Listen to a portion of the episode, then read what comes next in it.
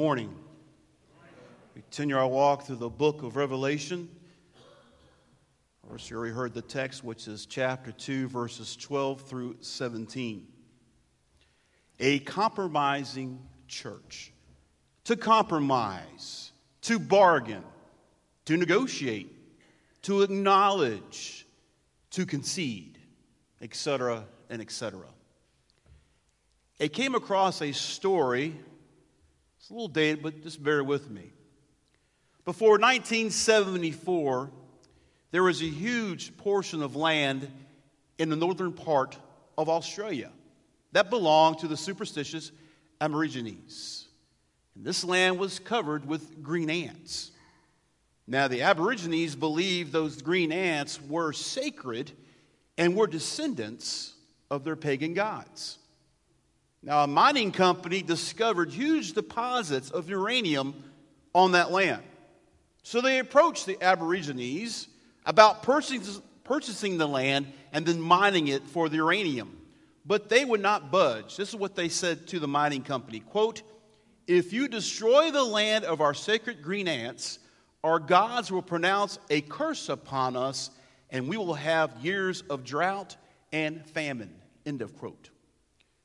Well, in 1974, they sold that land to the mining company, believe it or not. Do you know what changed their mind? $8.3 million. They may be gods, but for $8.3 million, they can find someone else, somewhere else to go live. Wow. The sad truth is many have sold out for a lot less than $8 million. What about you? Are your beliefs, your values, your principles for sale? Are you willing to compromise any one of those things? Look at verses 14 and 15 of our text. You have there some who hold the teaching of Balaam, who keep teaching Balak to put a stumbling block before the sons of Israel to eat things sacrificed to idols, and to commit acts of immorality. So you also have some who are in the same way hold the teaching of the Nicolaitans. In other words, heresy, false teaching. We looked at this a minute ago, what they got praised for. But I want you to take away, if anything, this morning, that church compromised to a degree. Now, we look at the city of Pergamon, Pergamon, Pergamum, get it right. It was approximately 70 miles north of Smyrna and about 15 miles inland. There was a fortress that rose more than a thousand feet above the plain of the river Caicus, approximately 10 miles from the Aegean's coast. Prominent feature was the gleaming temple structure and the altar dedicated to Zeus the Soter, or Zeus the Savior. And to some, as they entered the city, the great altar appeared to be something of a throne. That's what's left of the great altar. But when they saw that as they come in from the sea coast, they would see that as a great altar. Now, another additional feature that gave fame to the city was the hospital and temple of Asclepius. And she was also, or he was also referred to as a soter or savior. Now, an interesting thing about this, they had a symbolic service, a symbolic servant that was used in worship, and it's passed through time today to us. If you look at the medical symbol today, there's two serpents intertwined on the medical symbol. And Pergamon was the center of the imperial cult in Asia. It was three times they named the temple sweeper or warden of imperial worship. And more than anything else, that alone made it the living city, living city in the province. Now, I went that quite fast, but keep all that in mind because it comes to bear as we look and take apart the letter. Now, the Christians were persecuted there primarily because of the imperial court. That's emperor worship. And that was linked to civil civic loyalty and patriotism. The Christians were accused of hatred of the human race because they refused to show political loyalty to the emperor. Therefore, they're accused of hating the Roman people. Now, the Jews were tolerated because they represented an ancient nation. They were protected and recognized by a Roman treaty. But Christianity had no such background. It was labeled more of a superstition, and all the more hated for its exclusivism and intolerance of the gods. This is what's going on in this city. Look what he says in verse 12. The one who has a sharp, ed- sharp two edged sword says this.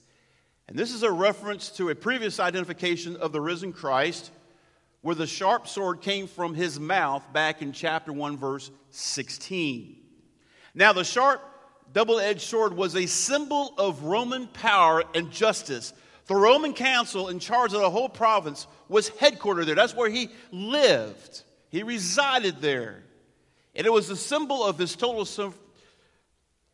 sovereignty over every life. He had total authority and power to execute enemies of the state. That's what that represented. Now, the Lord identifies himself as the one who has the sharp two edged sword. It is the exalted Christ, not Roman officials, not any government, not any president, who is the true judge. The ultimate power and authority belongs to God alone. Nothing the pagans or their gods could ever do to change that. Or as the old monk Martin Luther said, you can kill my body, but his truth will abide as still. No matter what they say in this world, it will never, ever do anything to stop the fact that God has total and supreme authority, the one who is the true judge. Now imagine that living there in Pergamon, that you you know exactly what he's talking about.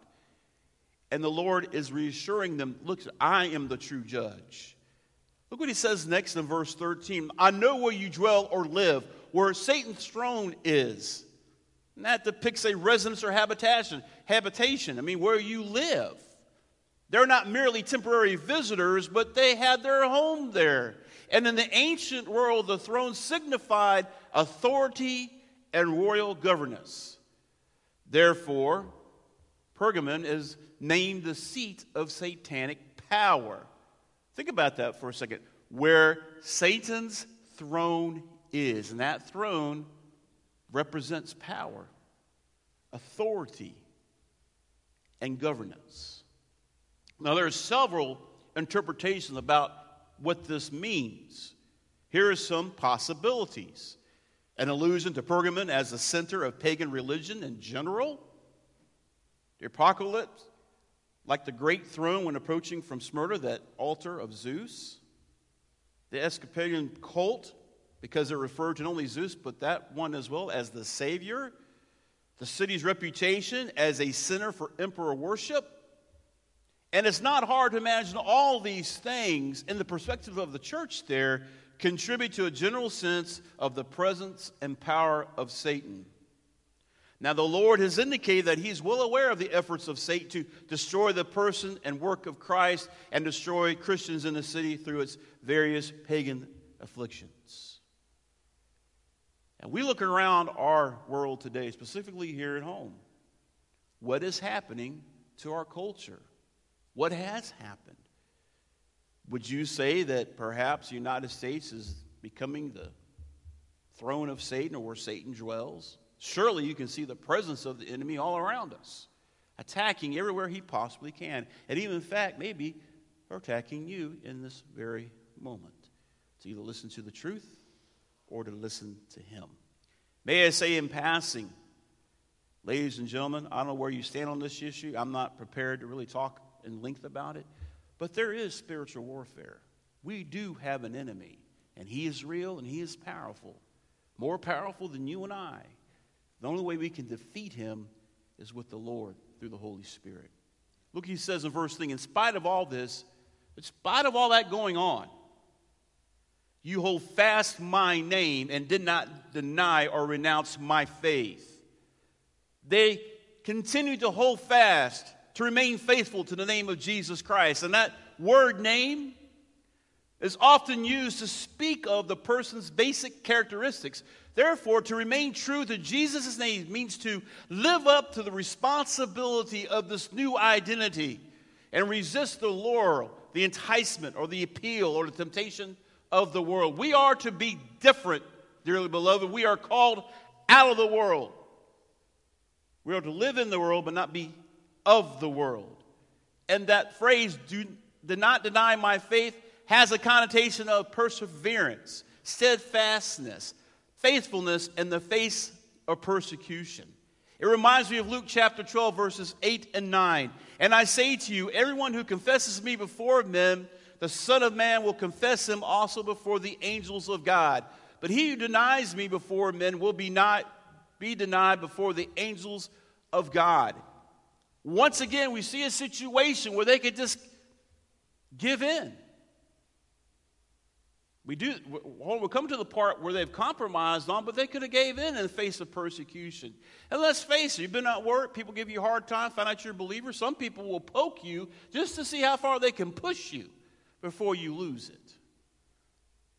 We are followers of Christ. We bear that name. And to live out that name faithfully means we have to take on his characteristics. We have to love like Christ. We have to forgive like Christ. We have to act like Christ. We have to talk like Christ. Literally become Christ himself. Become like Christ in every aspect of our lives. Look what he says in verse 13 again. Even in the days of Antipas, my witness, my faithful, killed among you now, the text doesn't tell us who this guy is. Now, secular history tells us a little bit more about him. Apparently, he was brought before the temple of Caesar and he was told to cry out, Caesar is God! But his response was, in the same fashion, very loudly and boldly, Jesus alone is God! Well, the Roman official looked at him and said, Don't you know the whole world is against you? And his response, then Antipas is against the whole world. Put yourself in that situation, dear beloved. You know it's going to cost you. Not cost you in calling a name or losing friends, but this could cost you your very life. You know what happened to him? Apparently, he was put into a large, hollow brass bull. So it was a piece of brass that was fashioned like a bull. They put a fire underneath it. They put him in there, closed the door, and literally roasted him to death. I'm somewhat embarrassed in this moment. Standing here, proclaiming God's word, I stand on the soldiers, shoulders of giants who stood in the face of massive persecution and did not budge. He was killed among you where Satan dwells, where he lives. That's proven by the martyrdom of Antipas and also by the total oppression of the pagan populace and Roman officials. That's what he commends them for. But then in verse 14, he says, I have these complaints against you. You have there some who hold to the teaching of Balaam. Now, Balaam was a Gentile prophet who was consulted by Balak, king of Moab. Balak had observed what Israel had done to the Amorites in the Numbers chapter 22, verse 3.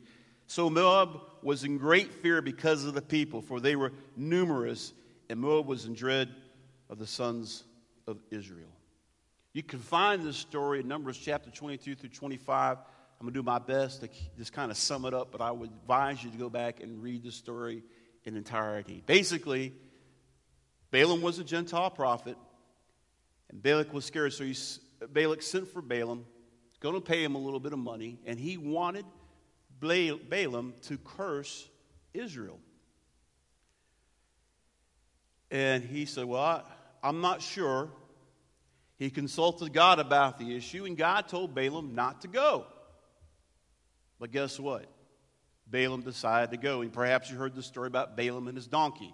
He was riding his donkey. Donkey wouldn't move. He kept hitting the donkey, and the donkey finally turned around. God spoke through that donkey. He said, Why are you hitting me for? I'm paraphrasing. I see the angel of the Lord in front of me. But finally, he gets there on the, on the uh, edge there, this, this kind of cliff looking out, and he can see two million plus members of Israel down there. And so Balak tells him to curse him, and he said, Look, I, I cannot curse what God has blessed. Three times this went on, and three times he gave the same answer to Balak I cannot curse what God has blessed. Well, then they finally departed ways. Nothing really happened. But we find out in, uh, in 25, verses 1 through 3, that the Israelites committed immorality with pagan women and idolatry by worshiping Baal. And that's in chapter 25. Well, what happened? They split away. So how did this happen? Well, if you keep reading in Numbers, it's not until Numbers 31 you find out something very interesting. I'm just going to paraphrase. Balaam didn't curse them, but he told Balak, hey, you got some, I'm paraphrasing now, you got some beautiful women down there. Be friends with them, let them intermarry, make friends with Israel. They'll marry your women, and soon enough, they'll be sacrificing the idols and doing this other stuff. And that's exactly what happens. There's more to be said about that story. I'm just trying to make it a little short here this morning. So, Balaam, in Jewish tradition, was considered to be a false teacher, a false prophet. And that was passed on to generation to generation. A young Jewish boy or girl would hear about don't give way to the teachings of Balaam. And they knew exactly what that meant. And he's talking about you're holding to the teaching of Balaam and kept teaching Balaam. He's referring back to that story. Don't follow false teaching. Don't let him lead you into temptation. Balaam telling Balak to lead him in to women, and that's a clear indication and warning to the children of Israel. Do not do that. And that's what he's talking about the church here. You're following these false teachers that are leading you down the primrose path, if you will. Don't do that because that incident with Balaam and Balak, and also Aaron building the, building the golden calf at the bottom of Mount Sinai, remember that story? Those are two stories that were kind of embarrassment to Israel. The worst two times when, well, there's more than two times, but that was the worst. Two, two times that were the worst of seeing Israel fall by the wayside and do things against God, what he wanted to do. Because he said they keep teaching Balak in verse 14 to put a stumbling block before the sons of Israel, leading a person into apostasy, a stumbling block to fall away from Christ, and the rejection of Jesus by the Jews. Matthew chapter 18, verse 7. Woe to the world because of its stumbling blocks. For it's inevitable that stumbling blocks come, but woe to that man through whom the stumbling block comes. If you haven't realized it yet, I, I, I know that not everybody in this room goes to Facebook or Twitter, whatever, but there's a bunch of false teaching out there. And it sounds good. It takes just a little bit of truth and they twist it. If you don't really know what the word says, you will fall to it, thinking that, yes, I'm doing what God wants me to do. That's why Bible study is so important to do on your own and with the group of people to get in and see what the Word says. You realize the Bible's always under attack about being the Word of God, correct in every form, and inerrant, and it's still under attack. What do you believe about the Bible? How would you answer someone's question they came to you with that?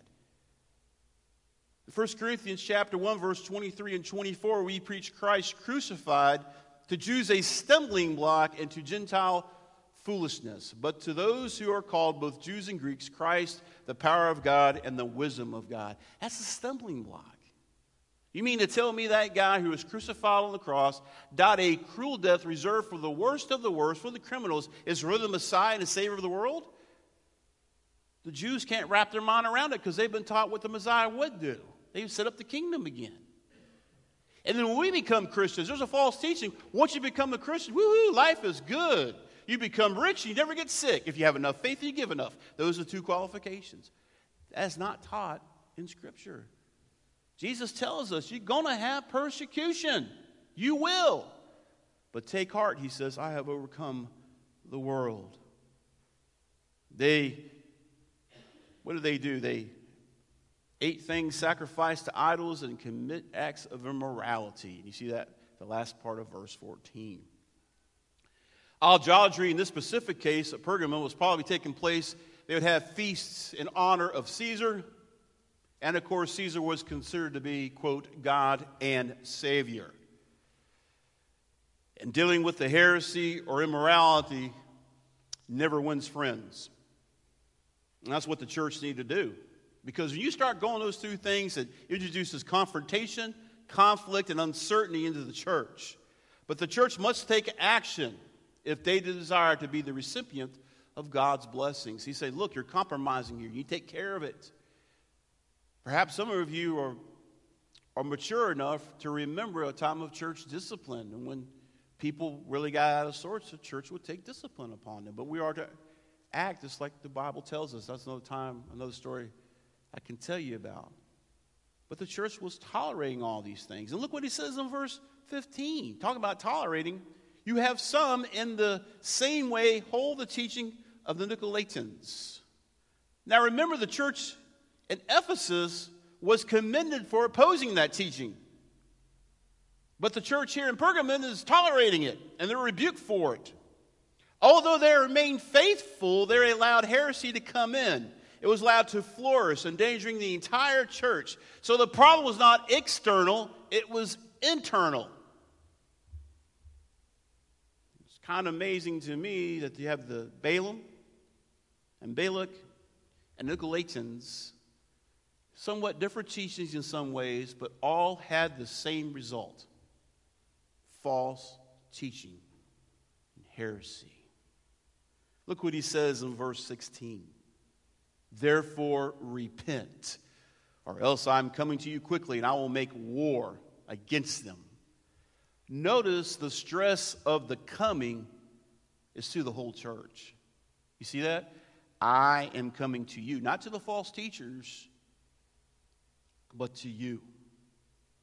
Now, the sword of my mouth, that wrath is especially addressed to the heretics.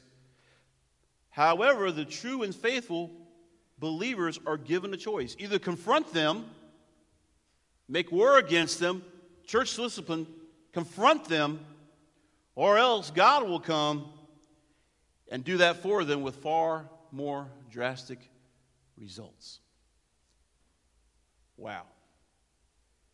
Can I just say in passing, has the American church, the church here in America, as we know her, been guilty of compromising?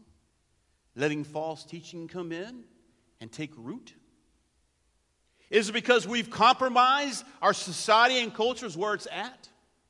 See, before we can take care of any business outside the house, we have to take care of business inside the, uh, inside the house where we go outside. So, no wonder our society is in the shape that it's in when we have compromised and haven't taken care of business on the inside. Look what he says in verse 17. He who overcomes to him I'll give some hidden manna. Well, of course, the one who overcomes is the one who listens to what the Spirit is saying. They will conquer through their obedience and perseverance, even in the midst of terrible persecution. They'll overcome the external by first overcoming the eternal. Mean, eternal, internal, not eternal. I'm getting, see, I'm getting carried away. Never mind. You guys still alive out there? All right. All right. Uh, the hidden manna. Now, there's a lot of ink spilt on this. The interesting thing is a reference back to Jewish liter- literature that talk about the fall of Jerusalem in 586 BC. During that time, Jeremiah, Jeremiah was warned right before the city fell to take all the contents of the tabernacle and go hide it on Mount Sinai. Of course, one of those was the Ark of the Covenant. Was the Ark of the Covenant? The tablets, the law. It had Aaron's rod that miraculously budded, and you had a pot of manna. And so it talks about how he hid them, and then the coming Messiah would know where it's at, and he would get it and give it to the people who believe. That's one possibility people talk about of the hidden manna. I'm not quite sure about that. We don't really know. But most likely, this is where I stand. Hidden manna. As you stand in the midst of persecution and you overcome, I will give you spiritual nourishment to help you to stand against the persecution. In other words, when that time comes, don't worry about what you're going to say or what you're going to do. I will give you what you need in that moment. How many of you don't go witness to somebody because you're afraid what you're going to say? I would tell you about 10 out of 10 times, God is putting that person on your heart because He knows what's going on, and He's going to say, Don't worry about that, Tim. I'll tell you what you need when you get there. That's the reason prayer is so important before you go. You get a foretaste of heavenly manna.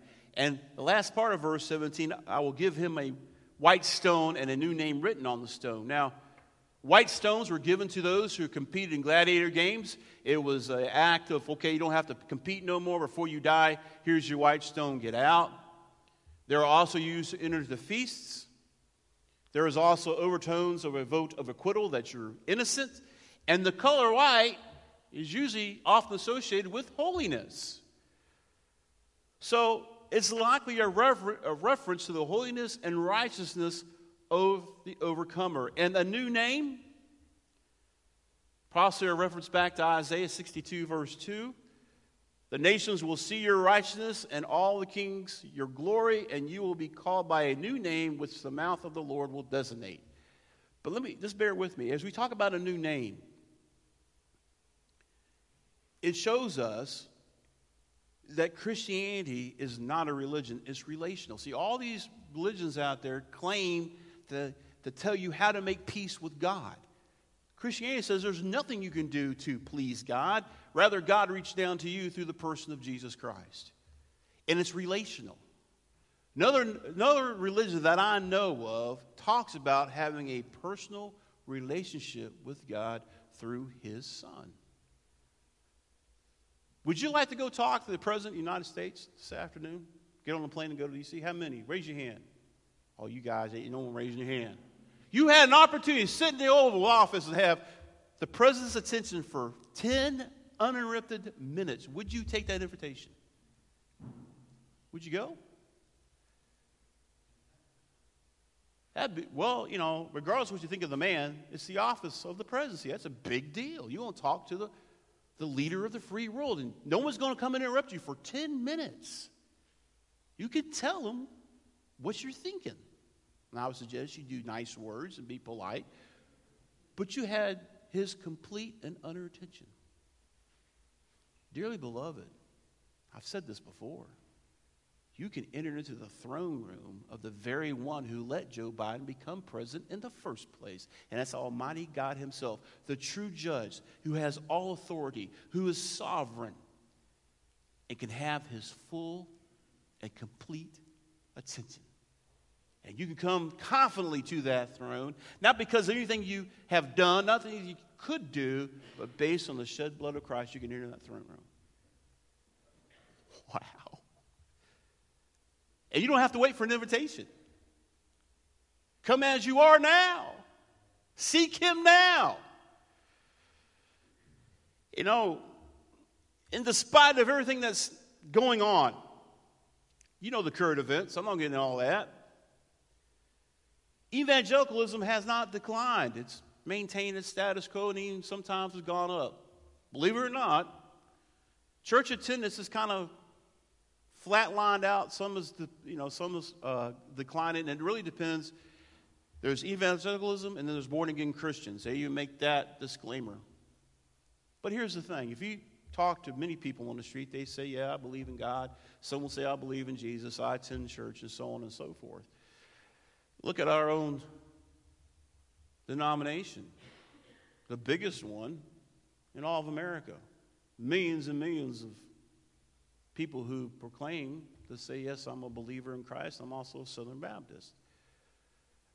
Then, one thing that escapes us is with all that out there, we seldom influence or affect or impact society as a whole. Why is that?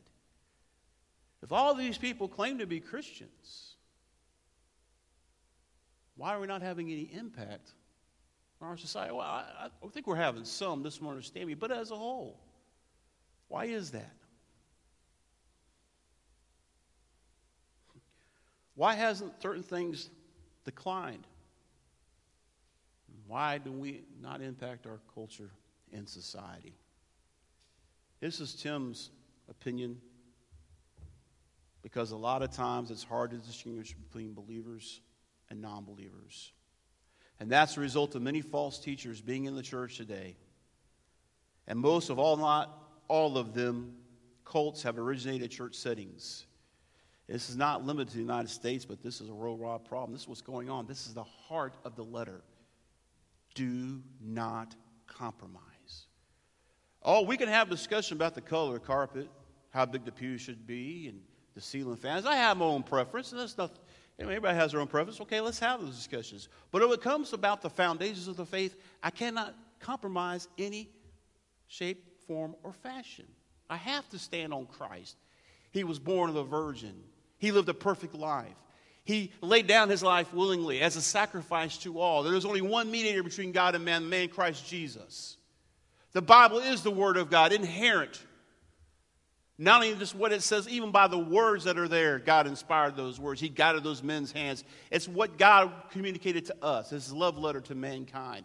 Those things I cannot budge on.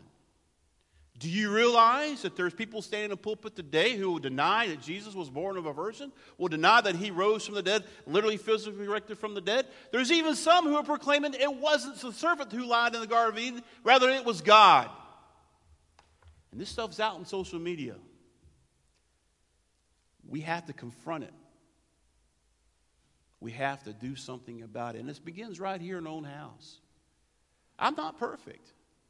If I say something wrong, you think I'm wrong, come see me. And if you show me by scripture I'm wrong, I'll say, yeah, you're absolutely right. I was wrong.